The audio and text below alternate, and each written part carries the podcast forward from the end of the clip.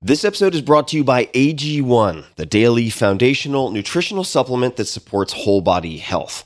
I view AG1 as comprehensive nutritional insurance, and that is nothing new. I actually recommended AG1 in my 2010 bestseller more than a decade ago, The Four Hour Body, and I did not get paid to do so. I simply loved the product and felt like it was the ultimate nutritionally dense supplement that you could use conveniently while on the run, which is for me a lot of the time.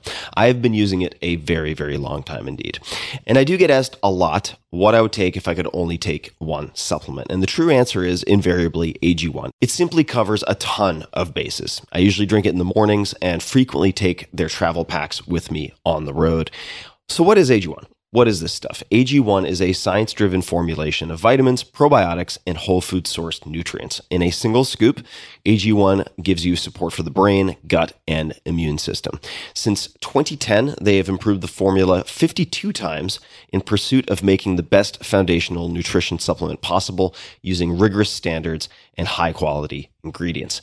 How many ingredients? 75. And you would be hard pressed to find a more nutrient dense formula on the market. It has a multivitamin, multi-mineral superfood complex, probiotics and prebiotics for gut health, an antioxidant immune support formula, digestive enzymes, and adaptogens to help manage stress. Now, I do my best always to eat nutrient dense meals. That is the basic, basic, basic, basic requirement, right? That is why things are called supplements. Of course, that's what I focus on, but it is not always possible. It is not always easy.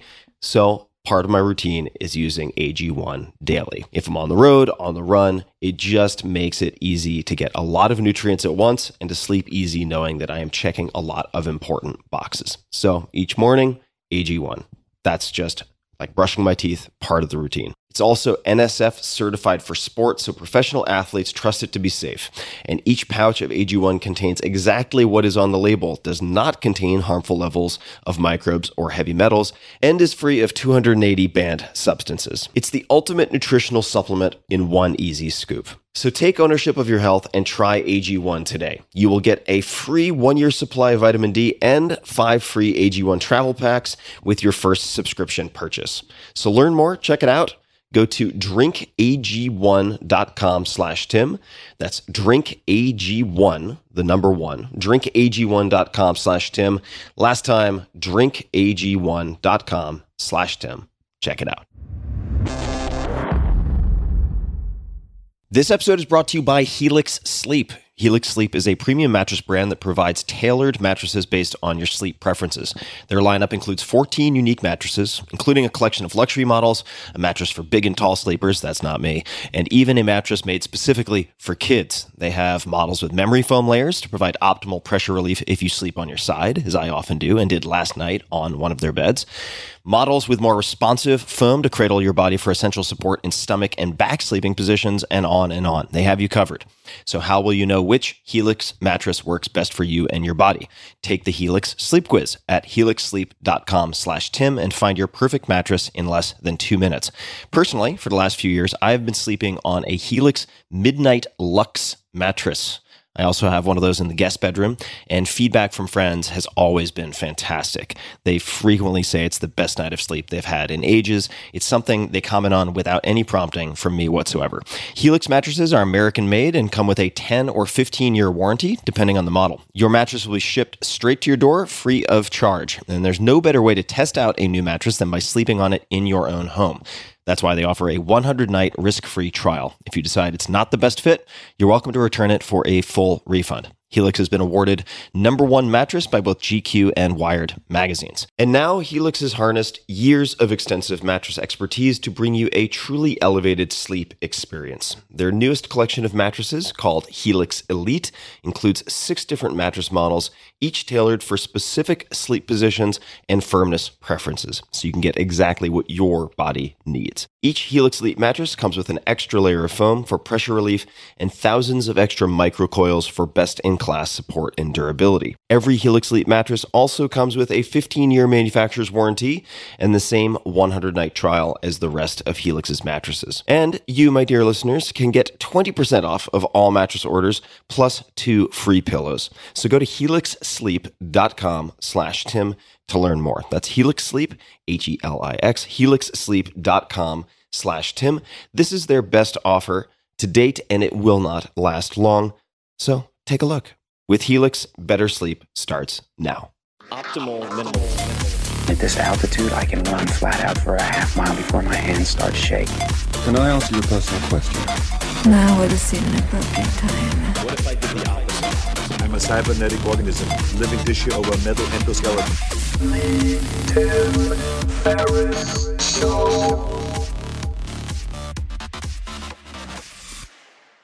Hello, boys and girls, ladies and germs. This is Tim Ferriss, and welcome to another episode of The Tim Ferriss Show, where it is my job to interview and deconstruct world class performers from all different fields. My guest today is John Romero. Who is John Romero?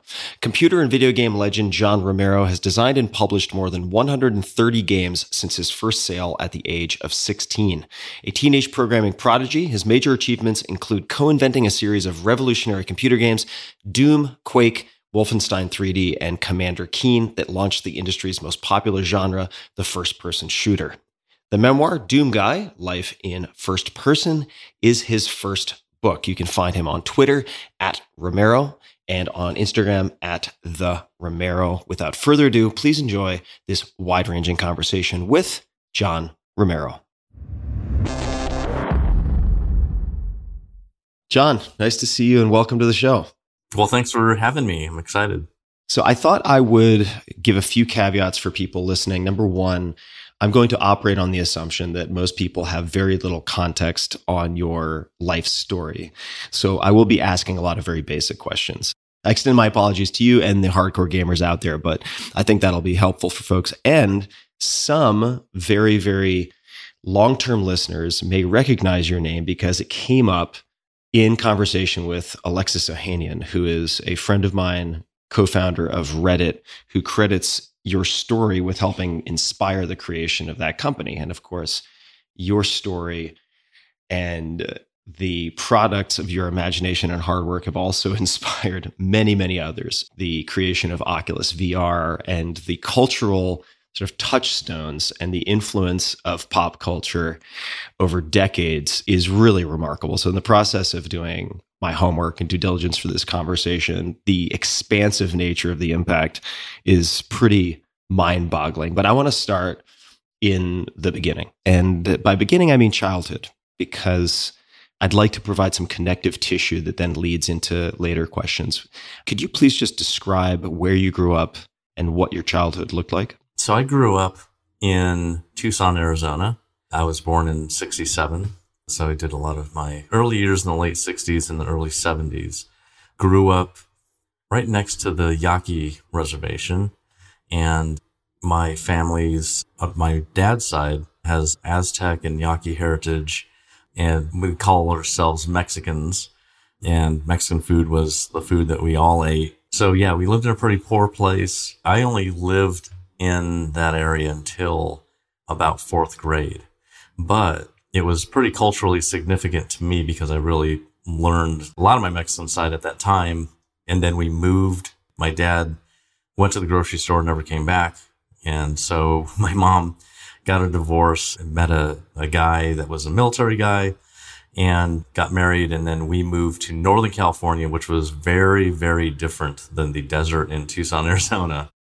I would uh, love to hear you expand a little bit on your time in Tucson and your experience with your biological father because I think it paints perhaps a picture. I was reading a piece in the Washington Post that certainly made it seem very challenging, that chapter of your life. It was, I don't know how many generations ago that is, but in human generations, it was a long time ago and people definitely acted differently back then. And I guess in the family and in just socially, the circles that my dad ran around in, drinking alcohol was like drinking water. It was, I never saw him actually drink water. It was always beer. and it wasn't just him. It was basically just about everybody And, you know, people that drink usually will surround themselves with other people that drink because they like doing the similar things together. So everybody that I saw always drank. And that always led to all kinds of crazy stuff happening because, you know, when, when you've been drinking, you're going to be doing all kinds of random stuff. At this point, I think it might be helpful to provide a little bit of context related to the hardships that John endured and overcame in his childhood, because I think it informs who he is and speaks to a toughness and resilience that is worth underscoring. So, what I'm going to read is an excerpt from a very good piece in the Washington Post titled why revered developers John and Brenda Romero started a game studio in Ireland. And here is that excerpt. John grew up in Tucson, Arizona. His biological father was an alcoholic. Quote, at that point in time, John would have had burn marks on his arms, would have seen his mother getting beaten up, end quote, Brenda said. Brenda is his wife. Money and food were tight. John's father robbed stores at gunpoint on multiple occasions to get diapers. One day, when John and his younger brother Ralph made a mess in the kitchen, his mother, stressed, told John's father to, quote, get rid of them. It wasn't meant to be literal. He just put us in the truck and drove us out into the middle of the desert and told us to get out and then took off, John said. He was six, Ralph was four. John recognized where they were and decided to follow the truck, spending a half hour in the desert until his mother made his father bring them home. So, this is one of quite a number of examples, but I think it is worth including here simply because it is part of the context that makes John who he is. And with that, back to the interview. It seems like when your mom met this military man, that it was a real significant chapter shift and shift of environment, shift of experience. And I'm not sure how far ahead we'd be skipping, but could you explain what Aggressor Squadron was and how you became involved with that? The Aggressor Squadron was one of the divisions on the military base that he was stationed at in 1983. That was a place where the pilots, this is the Cold War, by the way, the pilots are learning Russian flight maneuvers, combat maneuvers, and the aggressor squadron is where they all learned all of the flight training, I guess, that they needed in case they got in contact with Russians. And the point was not to ever get in contact because this base was primarily a reconnaissance base where they were flying U-2s and TR-1s from to do reconnaissance over Russia to try and find out what they're doing. But in case something happened, they would know what to do. So they flew a lot of other planes out of there. I think F5s, a lot of F5s.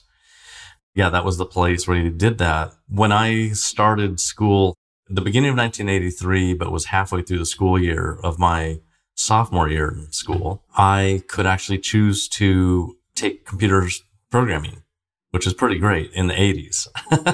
because it was halfway through the year, the teacher had to kind of approve that it was okay for me to, to join because I was halfway through learning basic. But I already knew basic. I was finished with basic and I was learning assembly language. And when I talked to the teacher and showed her that, yeah, I knew assembly and that's what I'm coding and I know everything about this machine and all that, she was really impressed the first day that I got into school.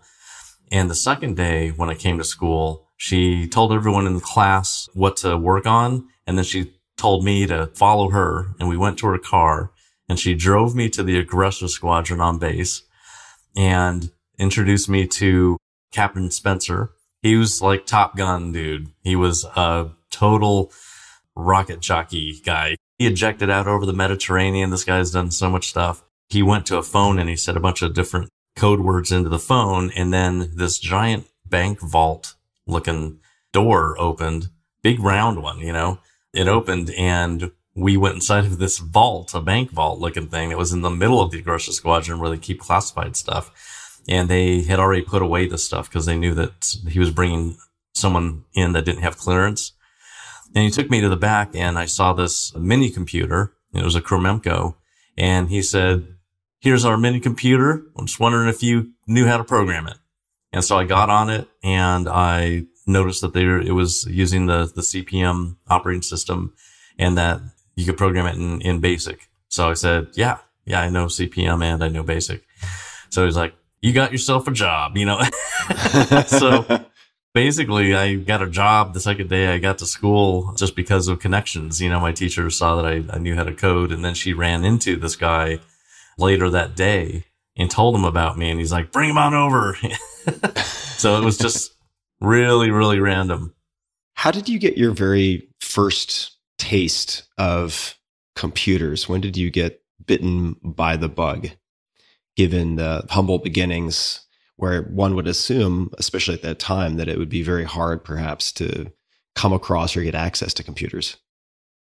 Getting access to computers in the 70s was basically not going to ever happen in someone's house. Computers weren't even in the home yet. The personal computer revolution was just barely beginning.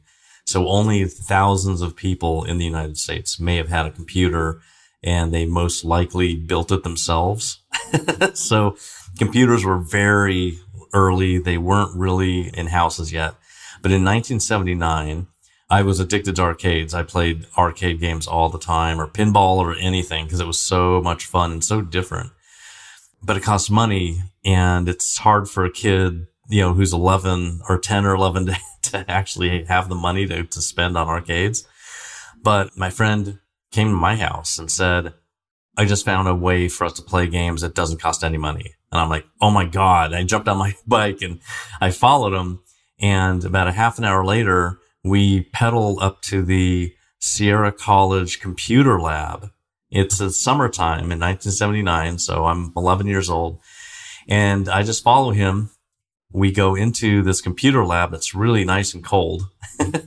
and we basically, he shows me this computer it's a mainframe in a room. There's a room that's just got a giant computer in it. And there's these terminals, these black and white TV screens with keyboards connected to them.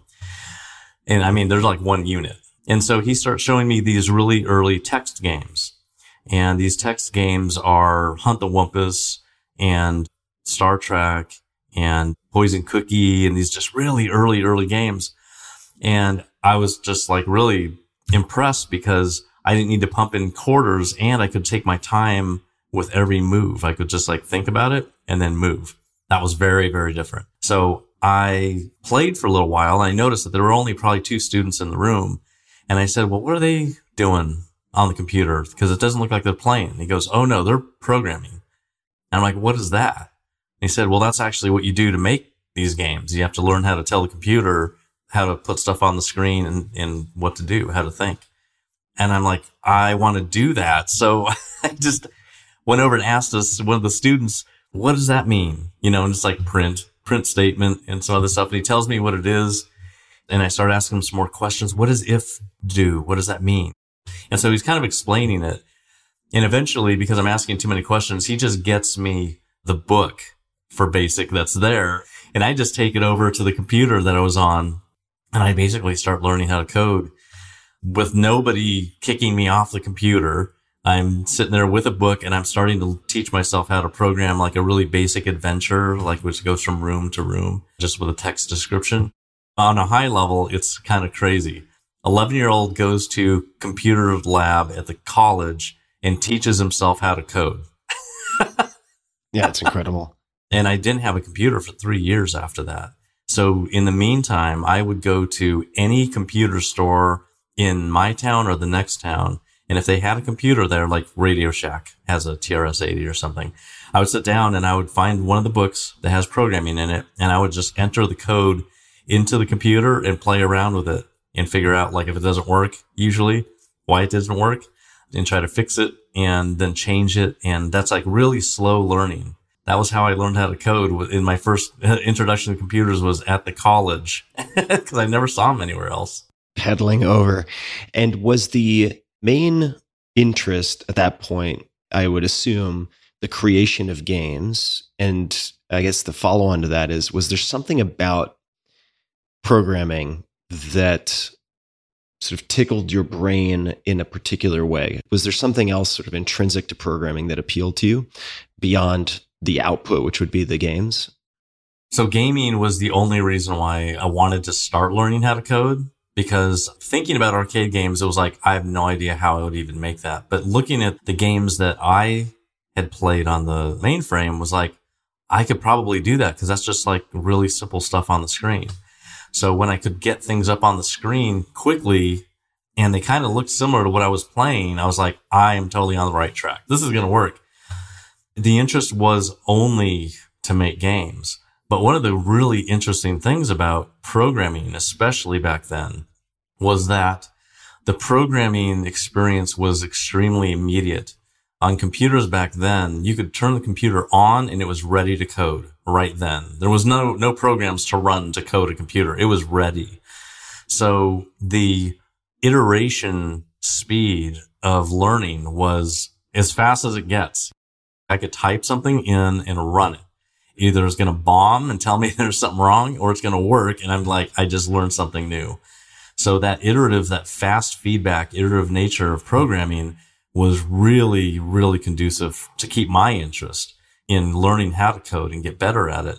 It was just like building on stuff very, very fast, learning all the keywords, figuring out how to put them all together to do certain things. And then it's like, I'm not just solving problems, but I'm starting to architect what I want to do. And so there's these phases of learning where you start to understand that like anything that you can think of, you can make it happen if you only you had the right words and the right description to like, how do I put a thing on the screen? Well, that's with print. How do I put it over there on the screen? There's some commands for saying exactly how to get to that point on the screen.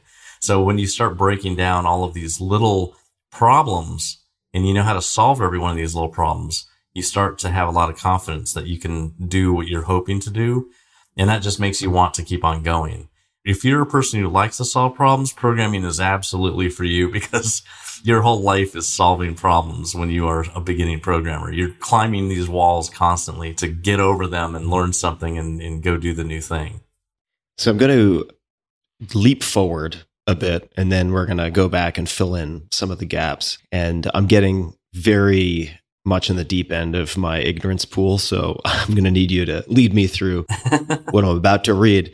But I was talking to my brother last night who codes is involved with technology. And he pointed me ultimately to a rabbit hole that led me to a paragraph. This is going somewhere on gamerant.com. And I was hoping you could explain what this means. So, John Romero ended up making the biggest advancement in gaming since the invention of the video game itself. He was the first person to make a navigable maze appear on a screen, giving gaming a third dimension of movement. So, we were just talking about problem solving, and this may require some explanation on your part, but could you walk us through the significance of that and how it came to be?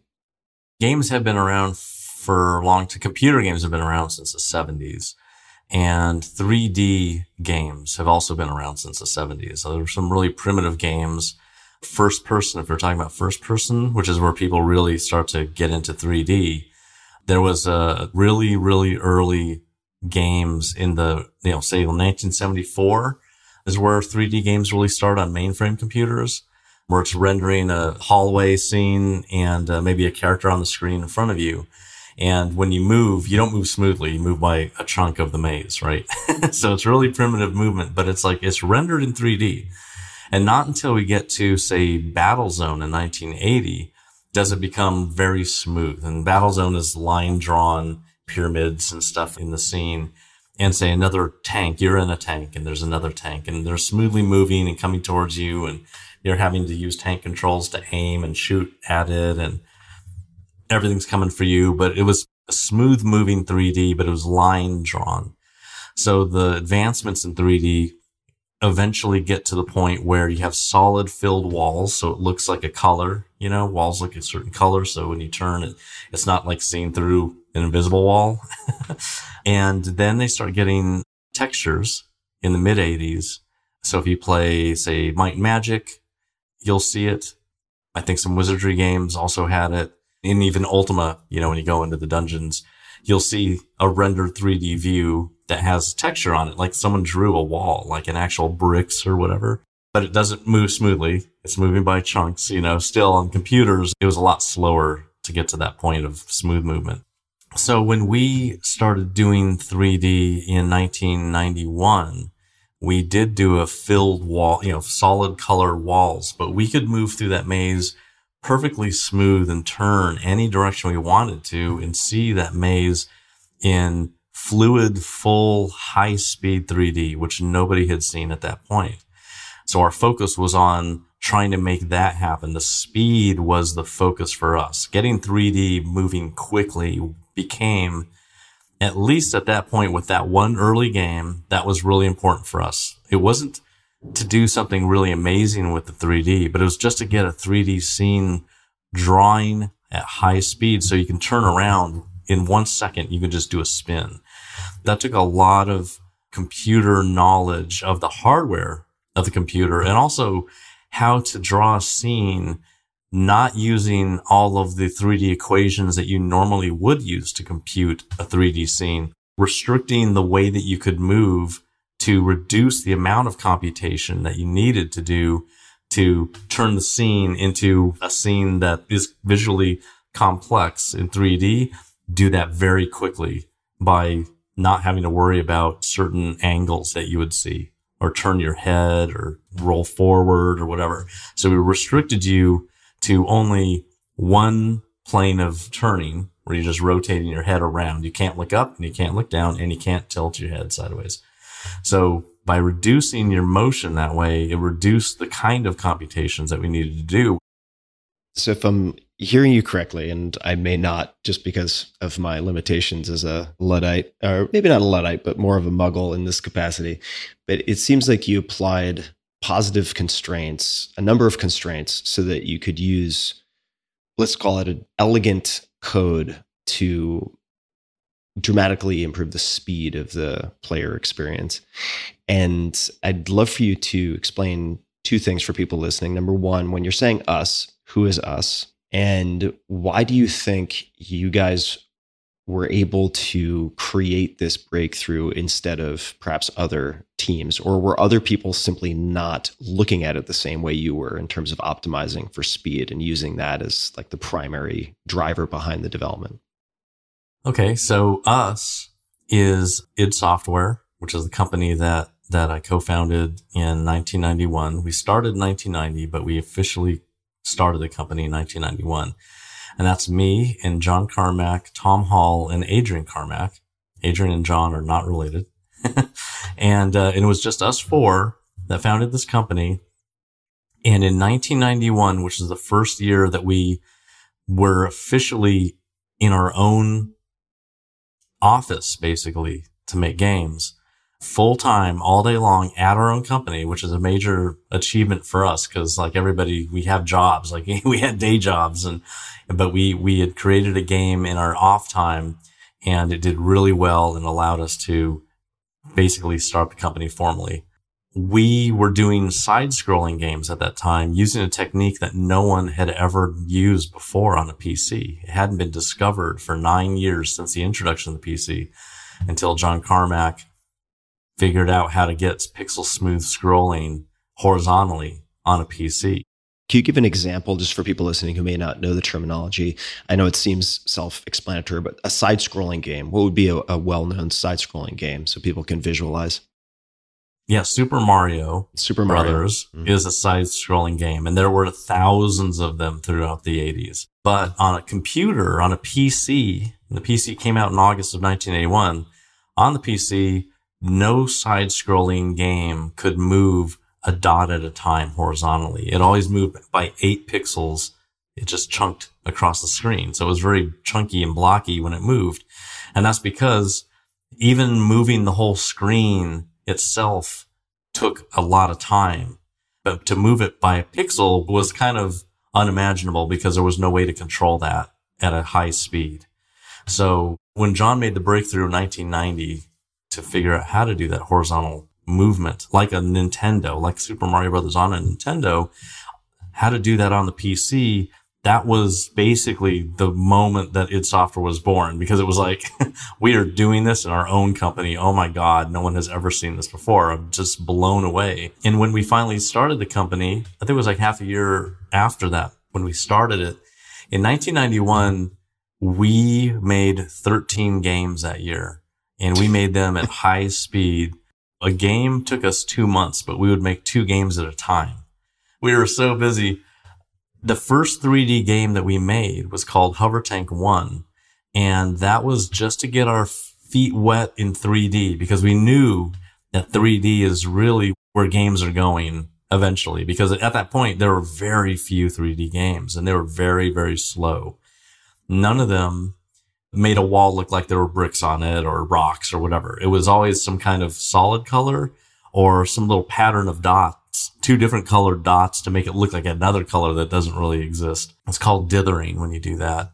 It wasn't really advanced. So our focus was to make the screen appear like other games, except make it so we can move through the level smoothly, not in chunks, and to be able to turn in any direction and do that at a very high frame rate because no one had ever done that before. And that was the focus of Hover Tank 1. And that, that game was made in two months. That was John's big breakthrough was just creating the architecture of that engine and getting the rendering for 3D going at that speed. 13 games in one year. I know nothing about game development, but I imagine with a relatively small crew, that sounds like a lot of games. What do you think enabled you guys to do that?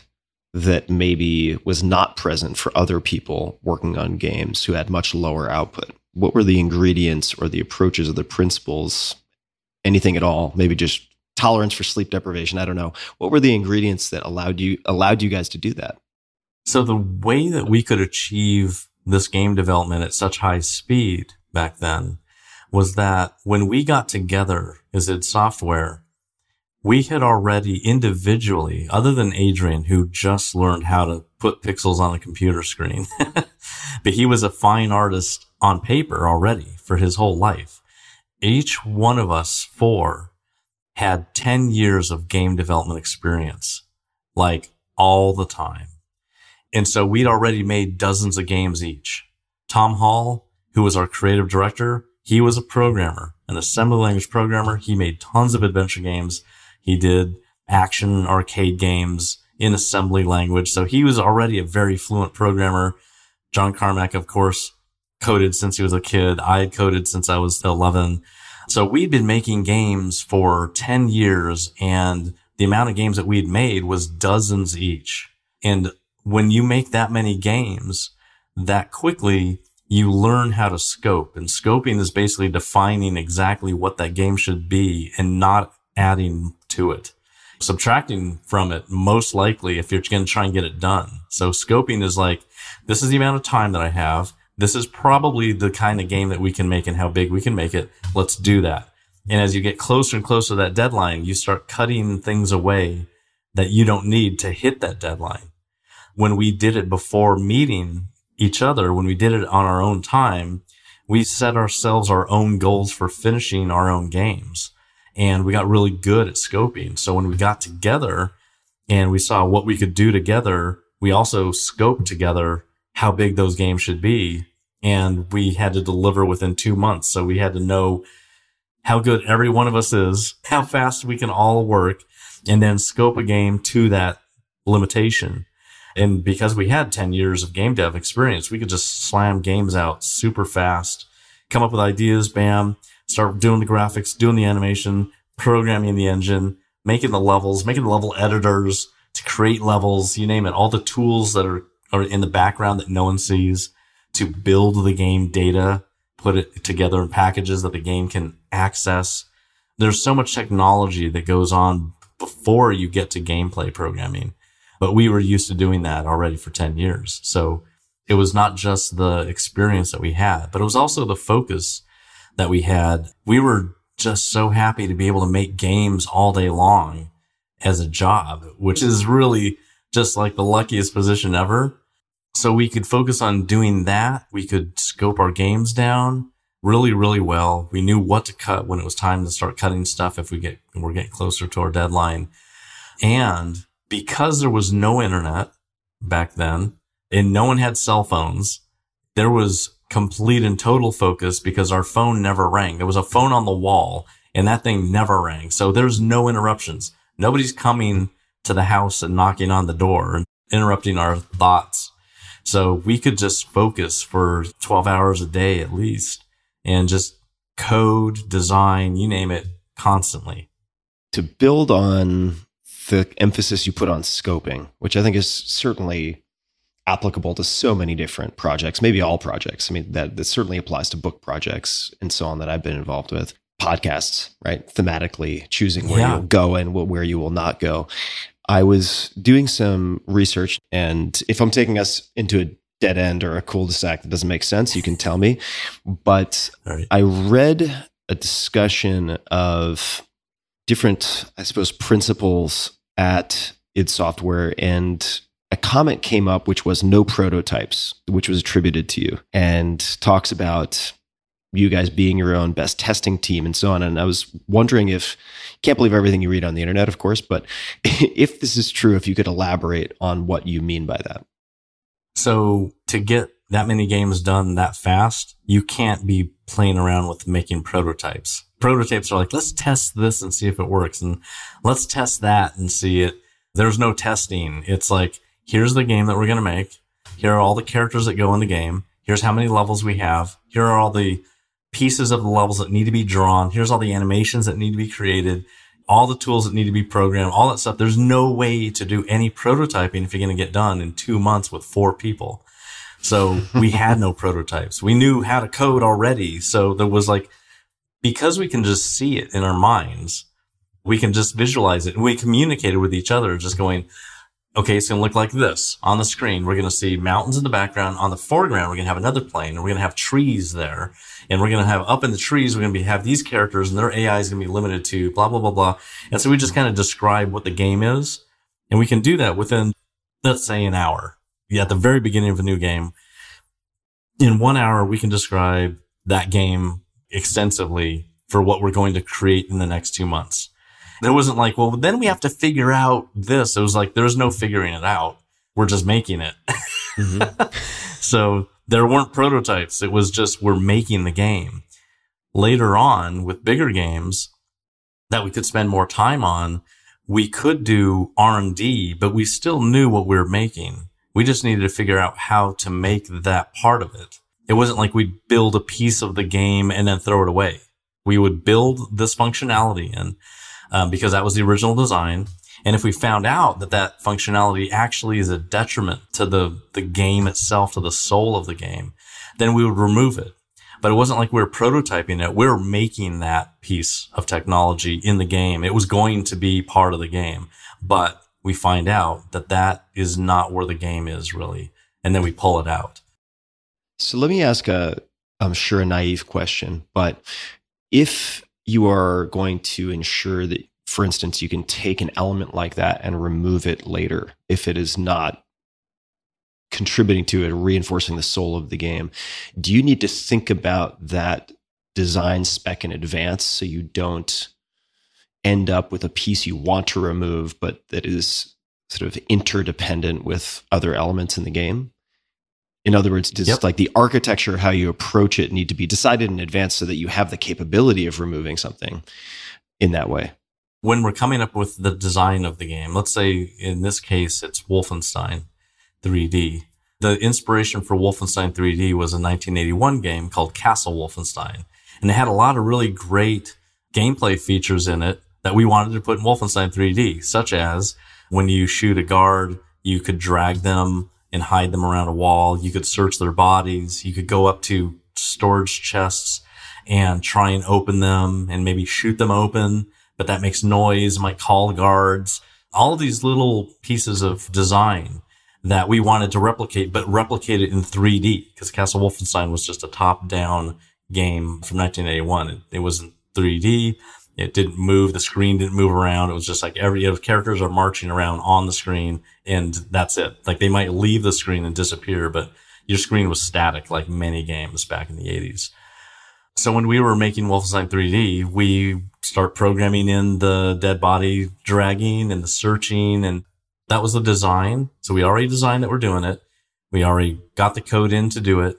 And we're now doing it. We're playing the game and we're going, you know, shooting somebody, going up and searching them. And as we're playing the game, it feels like that doesn't match now what this game feels like. Cause the original game, it was perfect. It matched perfectly with the way that you, you moved around and the feeling of the original game was more of a stealth game. So Castle Wolfenstein was really the first stealth game made. It was an action arcade game, but it was really primarily about stealthing around and secretly getting out of this castle and escaping it. And we were doing that in our game as well. It was a recreation, but when we got to the point where we were doing some of the similar actions that were not just run and gun, we knew that that is not what this game's strength is. The strength of this game is doing this never before seen high speed rendering and high speed movement through this maze.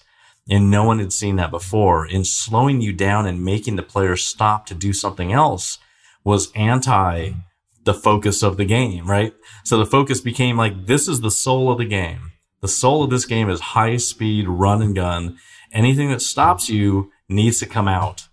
So even though we programmed in that stuff, we pulled it out because it wasn't true to the new spirit of the game, the one that we were making. It was like the original game's idea was transferred to our game, but all of the details of that, those two games are different. The way that you shoot enemies in the original Castle Wolfenstein was not the way that you do it in our game. Our game is much more fluid and simple and easy to, to control and very, very fast. And so when we started focusing our design on that part of it, we started removing everything that took away from that speed. But there were some things that we had to leave in, like to open a door and wait for the door to open. That's actually suspense that we need in the game. Uh, if we didn't have any doorways, you're just running through a maze, just like blowing everything away constantly and nonstop, but you have no suspense really. So those doors provided the suspense. One of the original game's focuses was the suspense of wondering if you'd made a noise and alerted the, the guards to come after you, or if they heard you trying to open a chest in the next room and you can see them in the next room and you're just like trying to open a chest. And if you shoot it, then they're coming in the room and they're going to try and arrest you. So we had a new focus of our design, and that's why we start removing and changing it. Just a quick thanks to one of our sponsors, and we'll be right back to the show. This episode is brought to you by LinkedIn Jobs. These days, every new potential hire can feel like a high stakes gamble for your small business. So you want to be 100% certain that you have access to the most qualified candidates. That's why you should check out LinkedIn Jobs. LinkedIn Jobs helps you find the right people for your team faster and for free. Add your job and the purple hashtag hiring frame to your LinkedIn profile to spread the word that you're hiring. Simple tools like screening questions make it easy to focus on candidates with just the right skills and experience so you can quickly prioritize who you'd like to interview and hire. It's why small businesses rate LinkedIn jobs number one in delivering quality hires versus leading competitors. LinkedIn jobs helps you find the qualified candidates you want to talk to faster. So post your job for free at linkedin.com slash Tim. That's linkedin.com slash Tim to post your job for free. Terms and conditions apply. So let me build on Wolfenstein 3D. And I have a question from a friend of mine because I mentioned to him that we were going to be speaking. His name is Elan Lee. He's the co founder, co creator of Exploding Kittens, not just the single game, but the company that produces Yep. many, many tabletop games and card games. And he said, Holy crap, amazing. Ask him how the pressure of promising the world a game when he didn't have one somehow cajoled the cells of his body to do the impossible and will one into existence. And we went back and forth a little bit. And he said, Let me know if you need any links to early Romero development stories. That guy literally did the impossible. So could you expand on uh, what he means by promising the world a game when he didn't have one and how that cajoled the cells in your body? I mean, that may not be the right way to put it, but to do the impossible, just for people who don't have any of that background. We made Wolfenstein 3D. For me personally, that was my 87th game that I'd made. Right after Wolfenstein 3D, we made Spear of Destiny. That took us two months. That was number 88. There was a game called Shadowcaster that used our technology that we had made. So all the tools that I wrote, any gameplay code, menu code, all the stuff, we license our technology and give it to another company and then they make a game. That's game number 89. It's called Shadowcaster. And then game number 90, not that I even was counting back then. It was just like next game, you know, we're going to make the next game. At the time, at the very end of 1992, after making all of these games and really when Wolfenstein came out, everything changed because now we have high speed 3D. No one had ever seen this before. Ultima Underworld was out and it was a really great role playing game set in 3D, but the 3D let you turn your head and look up and down and all that stuff, which really slowed the game down. So it wasn't a high speed game. You would step slowly through a dungeon, but it was 3D. It was like the 3D is now happening at this point. Like if it's not ours, it's probably slow, but it is 3D because the world is now going to become 3D. But it's hard to get to that point. Our focus was speed. That was where we wanted to live. So with the next game, we had had such massive success with Wolfenstein and Spear of Destiny that we jumped basically to the front of the industry with those games. Like immediately, bam, we are now in the lead because nobody was making this and this was the new thing. High speed 3D is the future. We're there first and we need to keep our lead. The planning for our next game after that, and our planning was happening at the end of 1992, was the creation of the engine that was a Wolfenstein Plus engine after Spear of Destiny. It led to Shadowcaster, but that engine's architecture was too limiting for what we had in mind for our next game. So that's why we licensed that technology out and decided we're not using that 3D engine architecture anymore. And so at that point, we'd made four games in full 3D, high speed, all that.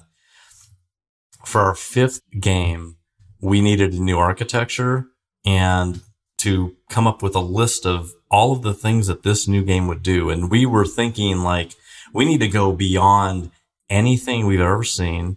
This next game, and this was the only time we ever did this, the next game needs to be the best game we could imagine playing. That there can't be a better game in the world than this game. What would that game have?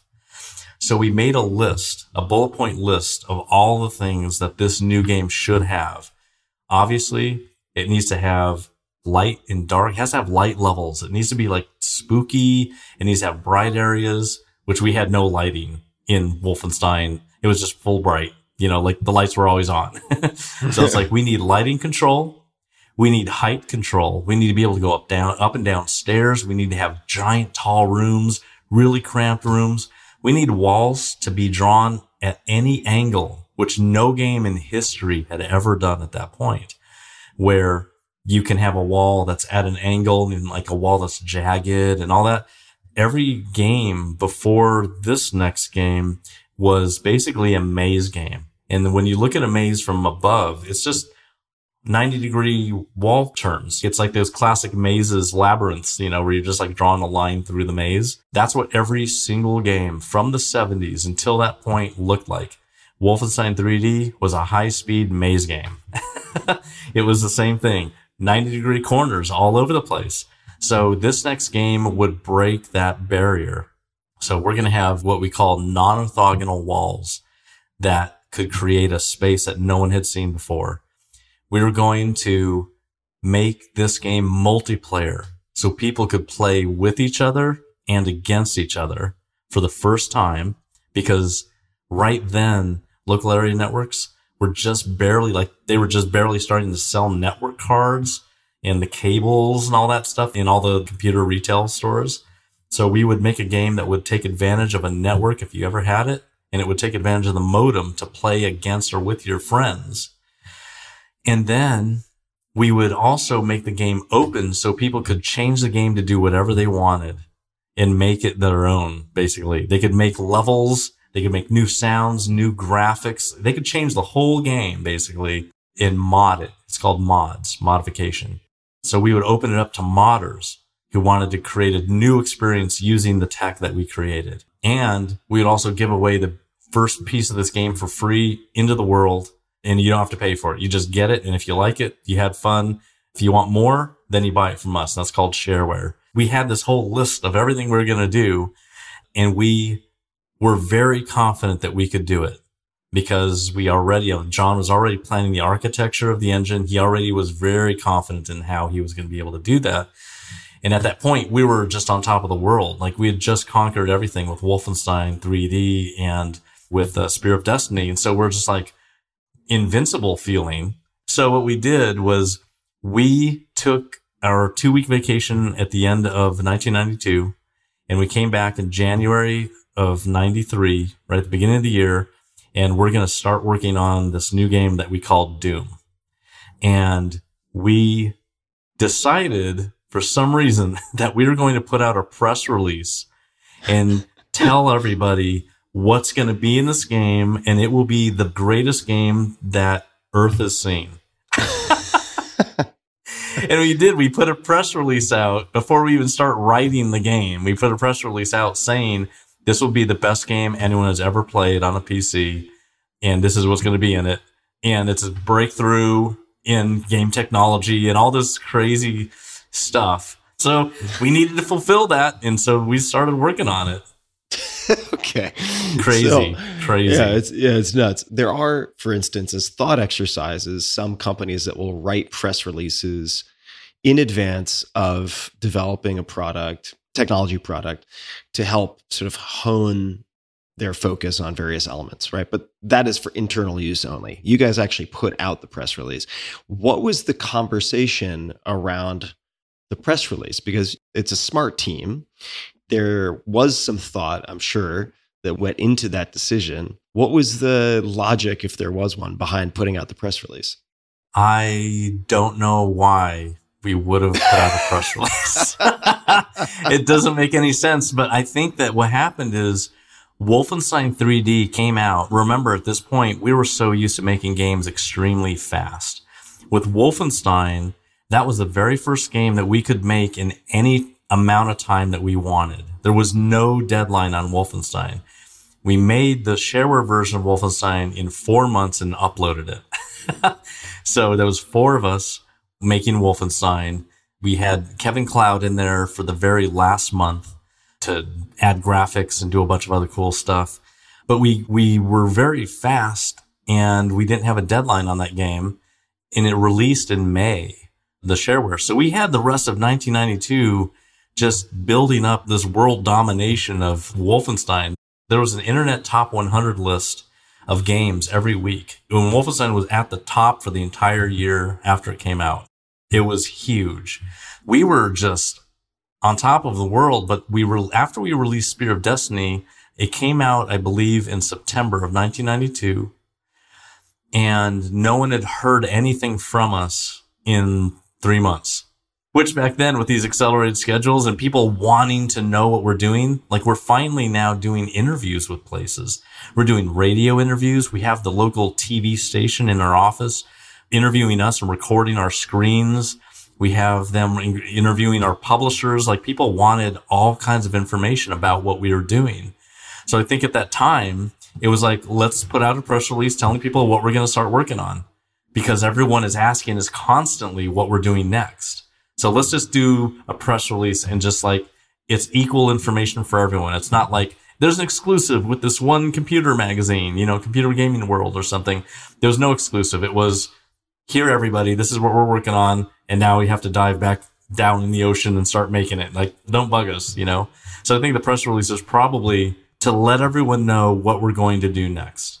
it's, it's incredible.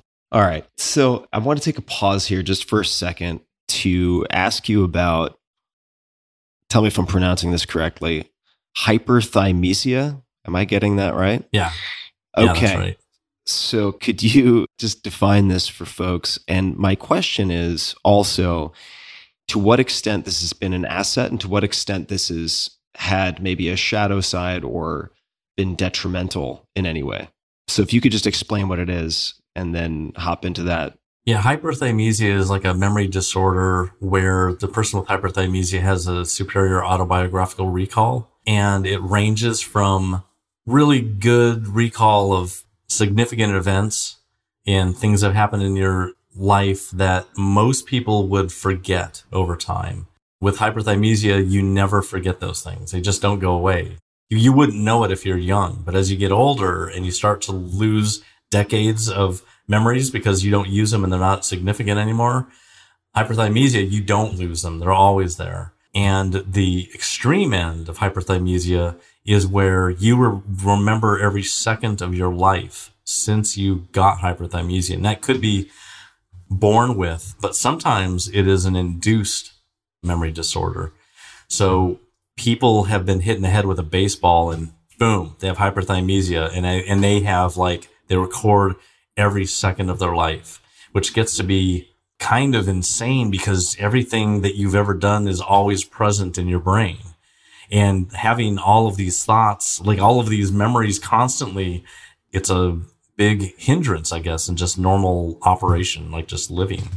My hyperthymesia is I remember basically everything that has happened to me, mostly all the significant, you know, all the significant stuff and things that are connected to it. So like music and movies and programming and games and that kind of stuff. I would remember basically all of that stuff through all the years. And I would, you know, things that I cared about, I would remember those things. I would remember the names of people who wrote games when those games were published, the year that they were published, all of that stuff. So I would remember everything. So it makes it a lot easier to, to just say, Hey, what happened in 1983 when you were doing blah, blah, blah. It's like, well, I was actually programming this stuff, but I didn't have my computer yet. So I had to do it on paper in the kitchen and, you know, in Suavity or I could tell people what I did whenever. Have you had that to the best of your knowledge since birth or was that induced at some point? I think I've had it mostly since birth, but it got stronger when I started to learn how to code at really high speed after getting the computer in the house. I was learning so much so fast. I actually had to take breaks from learning because my head was just packed full of stuff and it needed to settle. Yeah. Um, and I, I had to like stop myself from learning for a day or two before I could jump back in and fill my head full of stuff again. And due to the nature of what I was learning in the early 80s, which is learning every byte of memory in an entire computer, the knowledge of language wasn't as important as the knowledge of hardware at that time. So I needed to learn all of the hardware of the computer that I was programming and then the languages on top of that and then start creating off of the top of that information.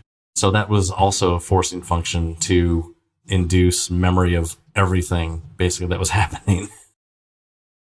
I have a one family member who has almost certainly I never had heard this term before, but hyperthymesia. He can recall just about every fact, every experience, significant or trivial from his past. So he's much older than I am, but can recall the seating arrangement in every class that he was ever in, you know, the every word of every foreign language he's ever studied, et cetera. And what I've seen is that that is a superpower on so many levels, but also as an example has been challenging for him because negative experiences, arguments, let's just say slights, kind of moral injuries, all of these things are also as ever present for him. And it's very challenging. And I'm wondering if you have seen any, I don't want to say trade offs, but challenges related to having such an enhanced memory besides what you've mentioned.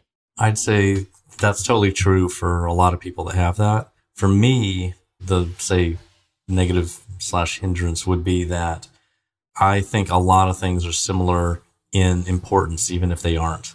So Mm. I would think that this possibly insignificant detail is more important than anyone else would think.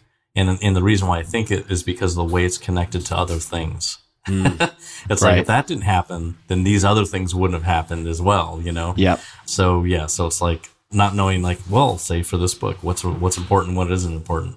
Mm, But it was really important that I went to the heavy metal concert with this person you know, Has that been challenging in group environments, like team environments, where you're sort of trying to weigh the relative significance, but because in your mind, some of these elements that might not be deemed important by other people are sort of importance adjacent, so you weigh them more heavily? Has that been challenging in team environments at all?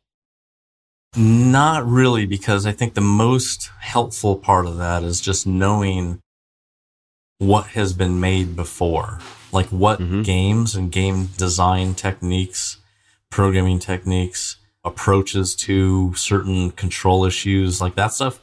Luckily, just having played so many games over so long a time, that has been really helpful to be able to recall solutions or other approaches people have taken that we don't need to research and figure it out again, like reinvent the wheel. It's like this game in 1984 did this on an Atari 800 and we might be able to do that on the PC or something like that. So it's, it mm-hmm. was more helpful to solving issues or being able to make sure that we're not replicating failed designs of the past, you know, and that we were always creating new things I hadn't seen before, which was really helpful. How important or how much of a contributor do you think to the the ongoing success of the team was having two games and therefore two options for things to work on at any given point in time?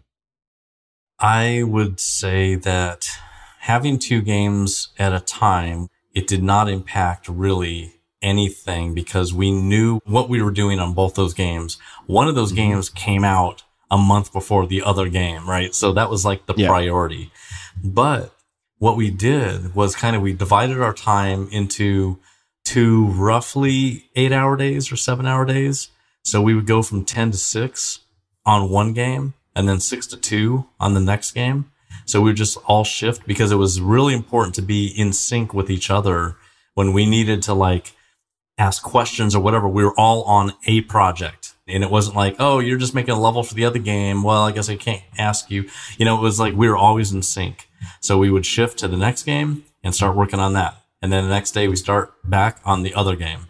And the reason why we're doing eight hours and eight hours or seven and seven was because we loved making games. Like we wanted to get these games done. We are learning a ton. It was super fun being together and making these games. We, we'd be laughing. It would be new things that we're inventing. It was just like a, it was like being in a lab where things are going right all the time. So it was super fun and we could do those hours without a problem. And we did it for a whole year. All of 1991 was spent with all the hours that we were awake working on games, two games at a time at least. Because we were in sync at the same time when we shifted projects, we didn't get creative block with something. It's like, ah, I can't even figure out what I'm going to do with this level. I'm going to just make a level for the other game. We would help each other if anyone got stuck. It's like, ah, you know, I don't know what I'm going to do for this one section. And I'd like, well, put a meat grinder in there or something. And it was like, oh, yeah, good idea. you know, we would help each other. But most of the time, we already knew what we were doing. I mean, we kind of pre thought everything out before we started working on these games and we could do it at really high speed. So we just executed because that was the really important part. We got the ideas and we have lots of experience and it was all about the execution of our ideas and in sync. And luckily, because we had such a small team of four people, that could happen very fast. The bigger the team gets, the harder and longer it takes to make one vision come out the right way. But with four people that have very distinct jobs to do, it works really, really well. Doom, we paused at the press release. You go on to create Doom. When did you, after its release, or maybe in the course of developing it, realize, holy shit, this is a monster, or it's to be a monster? This is to be bigger than even our grandest press releases could have predicted. Was there a moment or an event, a day, anything that comes to mind? several things happened during the development that were interesting in that respect. We knew at the very beginning of making the game that it was going to be the greatest game that we've ever played because that was our focus of, you know, like why we're making the game. So we already like knew it was going to be awesome and the best game that we had ever played. That was already like a given. But while we're making the game, we got to a point where Tom Hall left the team in August of 1993, and we brought in Sandy Petersen to replace him doing level design work. I basically took over as the game designer of the game, and uh, that's how we started stripping a lot of stuff out of the game, like lives and score, and getting rid of you know items that didn't matter. Really streamlining the design. Sandy was making levels and at this point, the design language for the level creation was figured out because I needed to solve that problem with what are our levels going to look like maximizes the use of our technology that no one has seen and creates spaces no one has ever experienced before in a way that is kind of drastic and not a little bit better than Wolfenstein 3D. It needed to be drastically better than Wolfenstein 3D. So that took some work to kind of come up with this abstract level design style. When that happened and we started to, you know, make stuff, it's like, okay, this is looking really great. Sandy Petersen immediately started picking up that style because I like would sit and talk to him at the very beginning about like, here's what is important about using this technology that makes us stand out. And so he started putting those elements in his levels. And when I got to run Sandy's levels, not mine, because I, when I make my own levels, I know everything that's in it. So I'm just like testing to make sure it looks good. It's working well. The enemies are doing what I want them to do. The pacing is correct. When combat happens is when I want it to happen. When exploration happens, I have the, the area cleared for the player to do that. All of these things. But when I play Sandy's levels for the first time, I know nothing about it. And I remember the first time when I started playing his levels, I knew what people were going to feel like. Finally, right? Right. And it was like, wow, this is scary. You know, I'm like going through this level and I'm hearing these monsters moving around. I don't know where they're at, but I don't like that they're coming for me somehow. And it was great because I finally got to kind of feel in a game experience way what people would feel when they're playing it. Now, at that point, I'm so used to the technology that it's like whatever. Even though it changed everything, like no one had seen a screen that looked this way. For us, it was just like another day at work, whatever. So I was just focused on the experience part of it. So that to me was really fun to play a level I didn't make and experience in a little way what people were going to feel like. And then we got to a point where it's like early October and I, for some reason, look at that press release again and look at the bullet points because I'm like, as a producer type person, I'm, i need to make sure we're putting everything in the game. We didn't promise stuff that we didn't deliver on, and we need to mostly get that bullet point list done. And I saw that we were missing multiplayer. Like we didn't even think about it. we thought about it in January, like, but we get to the point of the game where like the game is mostly done now, and it's and it's early October, and I'm like, whoa, yeah, there's no. uh woo, there's no multiplayer. so I go and I tell John, I'm like, you will not believe this.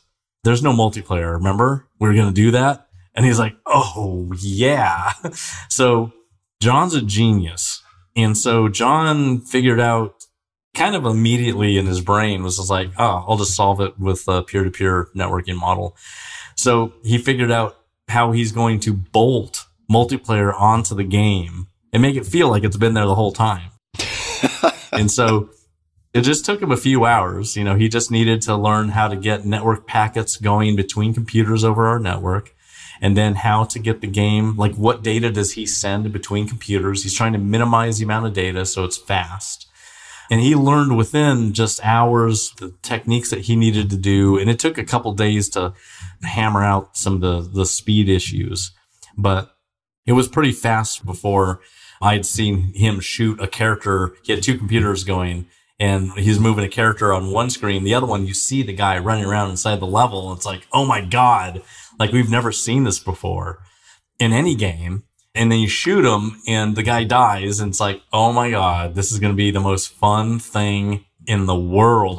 And I go back into my office and I get that code running on my machine and we just start shooting each other. It's like, this is nuts. Oh my God.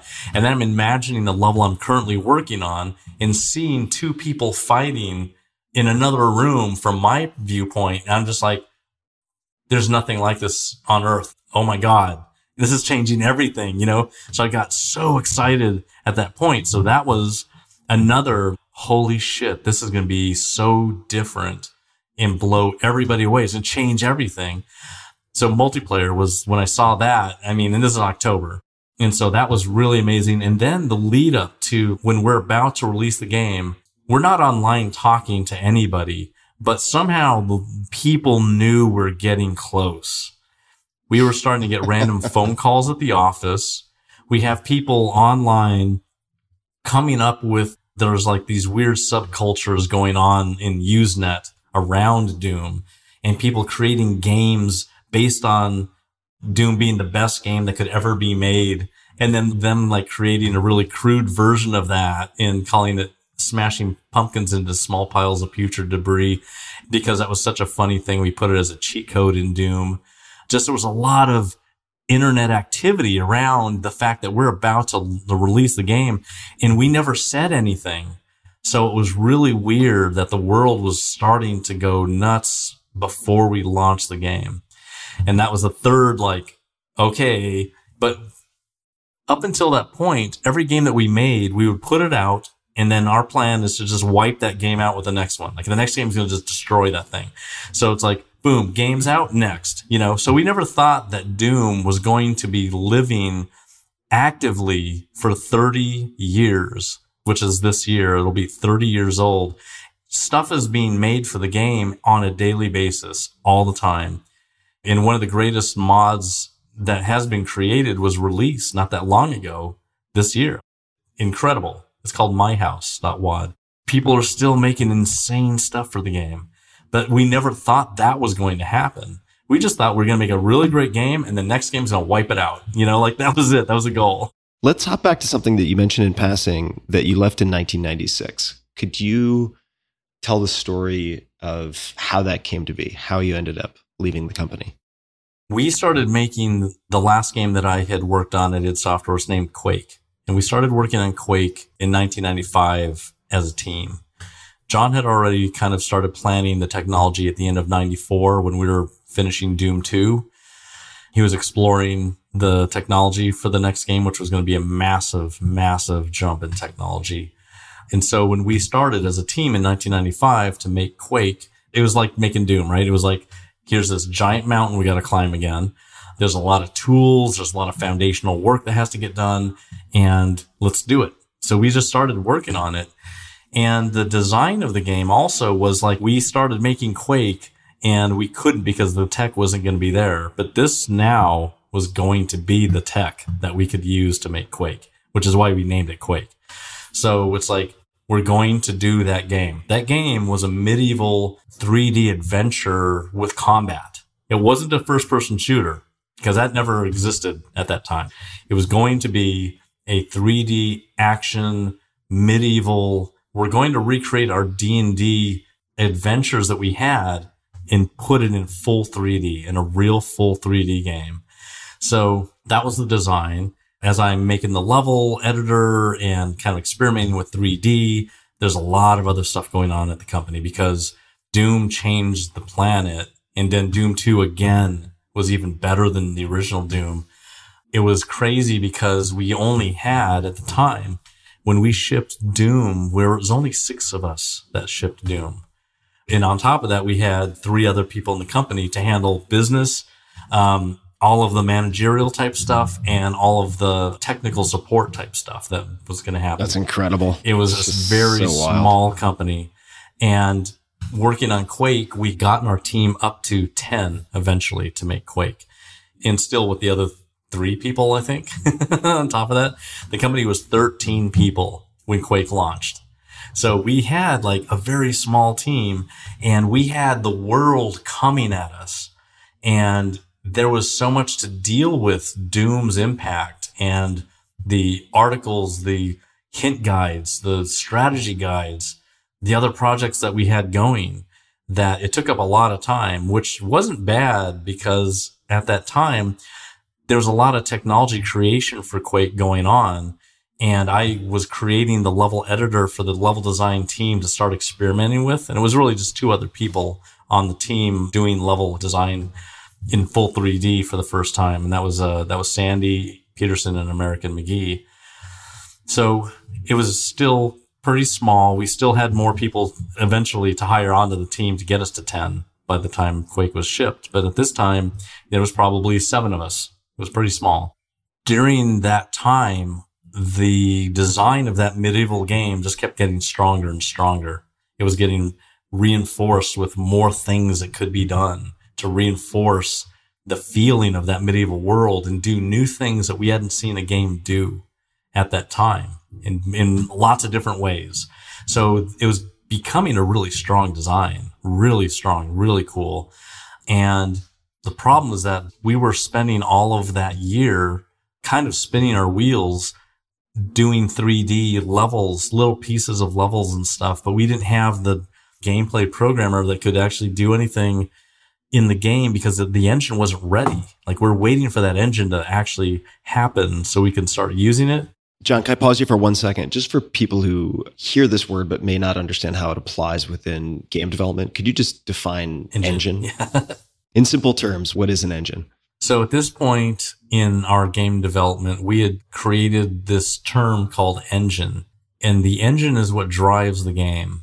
And that is the thing that puts the images up on the screen. It's the thing that loads files and saves files. It's the thing that takes input in and makes gameplay happen. It's what makes sound come out and music come out of the game. And so the core functionality that is needed for a game to run without any of the graphics and any of the actual sound effects themselves, the core technology is called an engine because you can put the data in and it will come out. It will play. You put sound effects in and then use in gameplay code. You define when those will play and they come out. And so it's an entire set of code that any game can be made from. So it's called an engine. Mm-hmm. And we pioneered the idea of an engine in 1990 with our original Commander Keen game. We started calling it an engine even before we launched Keen. So we started that idea in 1990. Now we're talking about 1995, which we'd made a lot of games since then, since 1990, 20 something games. So with Quake, we're creating a new engine, one that can do full 3D, mm-hmm. one that has a completely different look to it, has more advanced gameplay code. Everything about it was different. When we got to November of that year, the engine was finally ready, but the team was burnt out because of the massive effort that it took to create the technology and the fact that they had been making a lot of data that couldn't be used because the engine changed so much that what they made was too primitive. The engine could do more than what they had created because every time we were making stuff for the game, the engine would be at a certain point of speed and we're modifying our levels to make it, you know, run well at that speed. But that means it's a little too primitive because the engine got faster and faster and faster. And by the time we reached November, we could render much more interesting, you know, views in the world, but we didn't build those worlds yet. we were slowly inching towards them. So it was a lot of like, wow, all the stuff I worked on, can't really use it. So people were burned out from that. And the team did not feel like they were up to the task of doing research on a new style of game, which is what Quake was going to be. It was not going to be a first person shooter. They basically suggested that we should just make a shooter because we know how to do it. We can nail it. This is brand new tech that's awesome already. If we just do a shooter, we can all just like ship a game and take a rest kind of thing, you know? And I was just like, no, we need to do this. The whole world knows what this game is. It's in magazines. Like everybody knows what Quake is. And this is like what I'm all about is we're pushing our technology to limit. Let's push design to the limit too. Let's go beyond what we've done before and make something new people haven't seen. I wanted to make this 3D game experience something no one had seen before that goes beyond our first person shooter. And so they just really didn't want to do another unknowable mountain to climb. Like when is it going to be defined? You know, like we don't have a scope that, that has an end on it now. We Like we didn't either with the engine and we didn't change course while we're doing it either, which is what really harmed the team. So I basically just kind of gave in and said, I will design a first person shooter that will use all of this stuff and what we've done to date to the best that we can and then release it as fast as we possibly can. So we started doing that in from the middle of November. We basically went into crunch mode at that time. Even though everyone's burned out, they're mostly burned out because they weren't making something that they could see what it was going to be used for. Because we wanted to get it done as fast as possible, we went into what's called crunch mode, which at that time was seven days a week, all the hours that you can, which is at least 10 a day. And we did that for seven months seven days a week. Oh my God. Yeah. And it was really hard. And after the game was released, it was, uh, you know, like a month and a half before I quit because there was still some work for me to do to get the game mastered and created to go into stores and be shipped to customers, that kind of thing. I took a vacation. I came back. I mastered all that stuff and I was already planning for half a year to leave because if we're not going to commit ourselves to furthering design, it's just going to become a technology company, then I want to leave and go create a design company. And so I already planned after that big meeting about a month later, two, two months later, already planned to leave and start another company with Tom Hall. And he agreed that he, you know, he would love to do that. So I said, after shipping Quake, then we'll start doing that. So that's what happened. After shipping, I started getting in touch with publishers and they also, John Carmack mainly didn't want to work with me anymore. So they asked for my resignation. I was like, well, I'm going anyway. So let's sign it. It was a very tough game to get through. What was that experience of separating from the company like for you? Was it challenging? Was it strange to be on your own and to sort of leave behind maybe the identity that you had built with that team? What was that experience like, just emotionally, psychologically for you? Leaving and starting another company, I was very excited about it. I was excited because I was going to be doing this with Tom, who's a really great friend, amazing creative force, someone super fun to work with. And we both had tons and tons of experience. So I was really excited about that, but I really liked working with the other people at id as well. So it was really like, it sucked, but it was also exciting. Like at the same time, it was like, uh, that was a lot of really great work there. But I'm also excited about what I can possibly do without limitations on what, say, design could do. It was negatives and positives, but I think that it was mostly positive because we're starting to do something new. And that was really, really fun to do with Tom. And we spent about half a year building relationships with different publishers to start Ion Storm. And finally, you know, after six months, figure out who we're going to side with and signed up with Eidos. What led you to want to write your memoir, Doom Guy, Life in First Person? What were the reasons for wanting to write this book and publish this book? So several years ago, I went to do a speaking engagement in Canada and they basically had heard the story of Doom's development and kind of already knew some of the stuff I talked about. So they said, can you do something different? Can you tell us about your early life and what made you the person that would make Doom? Instead of talking about Doom, talk about how you became the person to make Doom. So it was like, oh, kind of like my life in games, you know, early early games. So it's like, all right, I'll write that talk. So I wrote a talk that had a lot of the stuff that happened in my early childhood with all of the exciting things that, that had to do with drugs and murders and just the, the low income stuff, which kind of shocked people. They had never heard any of that before. And, you know, hearing the audience and, and the questions later was just like, people saying you should put that in a book. Like nobody knows about that information. I was like, yeah, I didn't really ever talk about it before. And yeah, that would be a good idea. In fact, because I haven't seen anything out there that really documents the id Software's, you know, ludography, what game started on what date, when did that game ship, what's the authoritative book on the development of all of its Software stuff. I could actually put that in this history as well. So it was kind of a twofold reason for writing the book was to get the whole story out there from when I was born until today and to also be a really good chronicle for everything that happened during those years and when those things happened and a bunch of the cool stories that people hadn't heard before and just put a lot of really good stuff in in there as well like there was a game that I was working on called Black Room and every once in a while I get people asking so what's up with Black Room? And I always tell them I can't talk about Black Room. Well, Black Room's in this book. So it's really, really, people are going to get to hear everything about Black Room.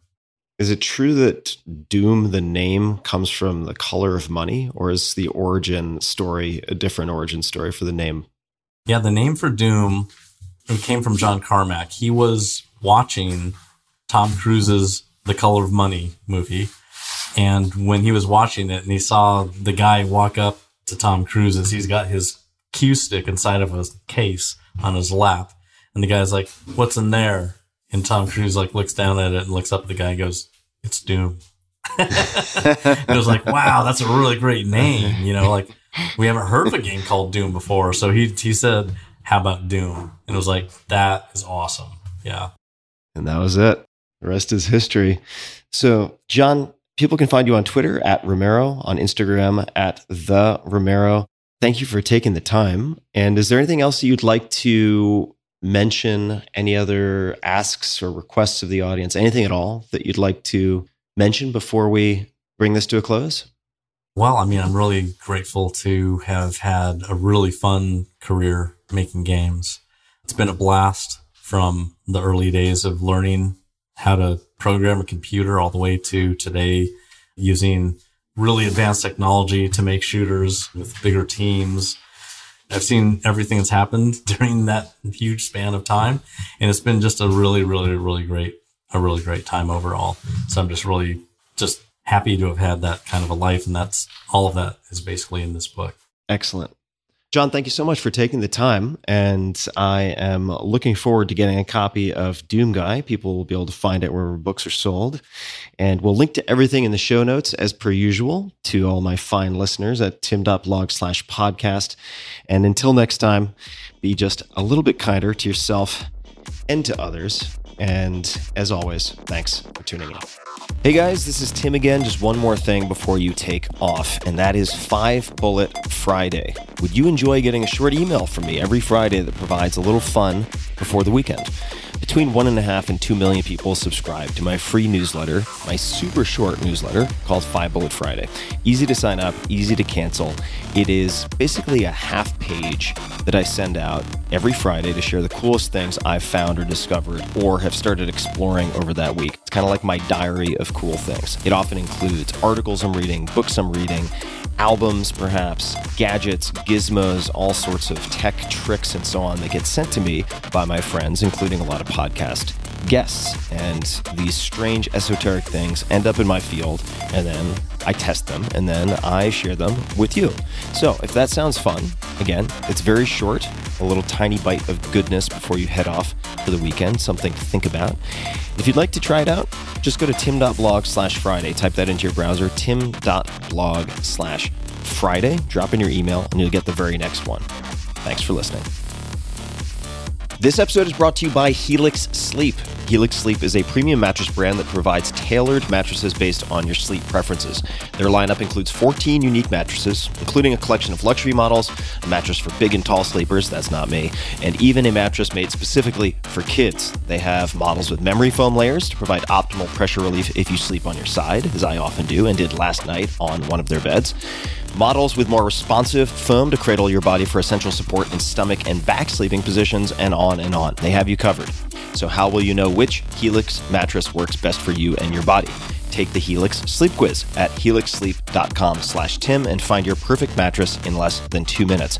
Personally, for the last few years, I've been sleeping on a Helix Midnight Lux mattress. I also have one of those in the guest bedroom, and feedback from friends has always been fantastic. They frequently say it's the best night of sleep they've had in ages. It's something they comment on without any prompting from me whatsoever. Helix mattresses are American made and come with a 10 or 15 year warranty, depending on the model. Your mattress will be shipped straight to your door free of charge, and there's no better way to test out a new mattress than by sleeping on it in your own home.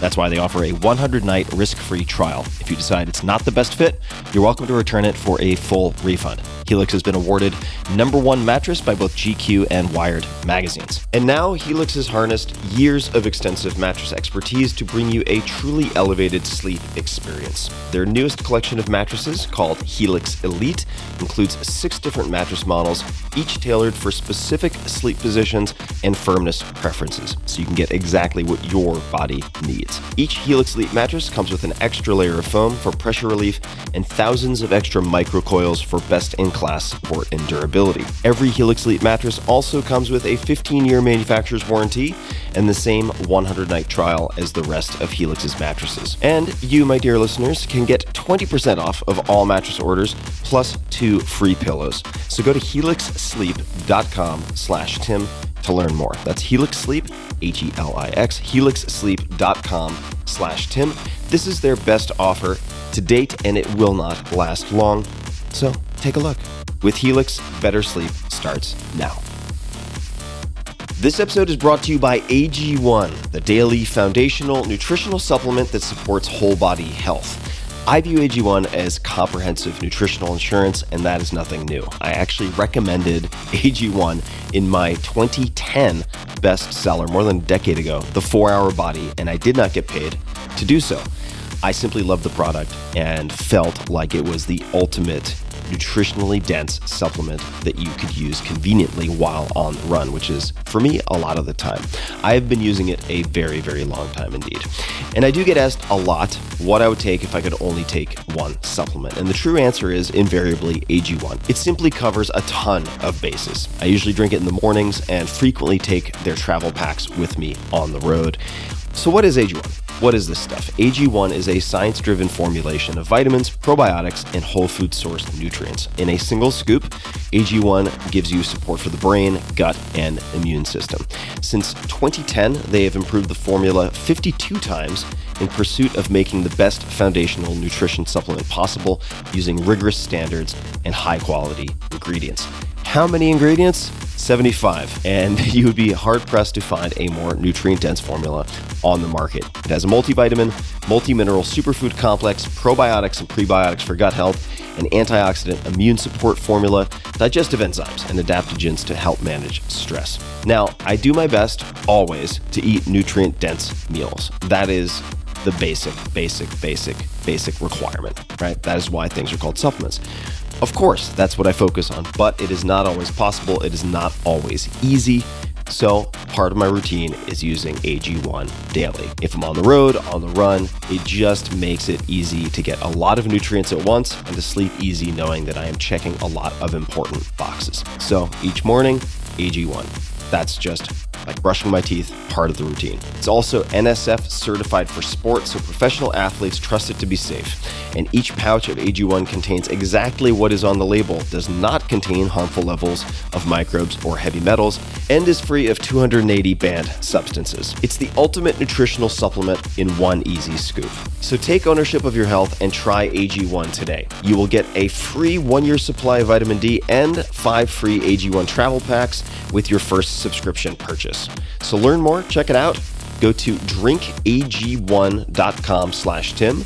That's drinkag1, the number one, drinkag1.com slash Tim. Last time, drinkag1.com slash Tim. Check it out.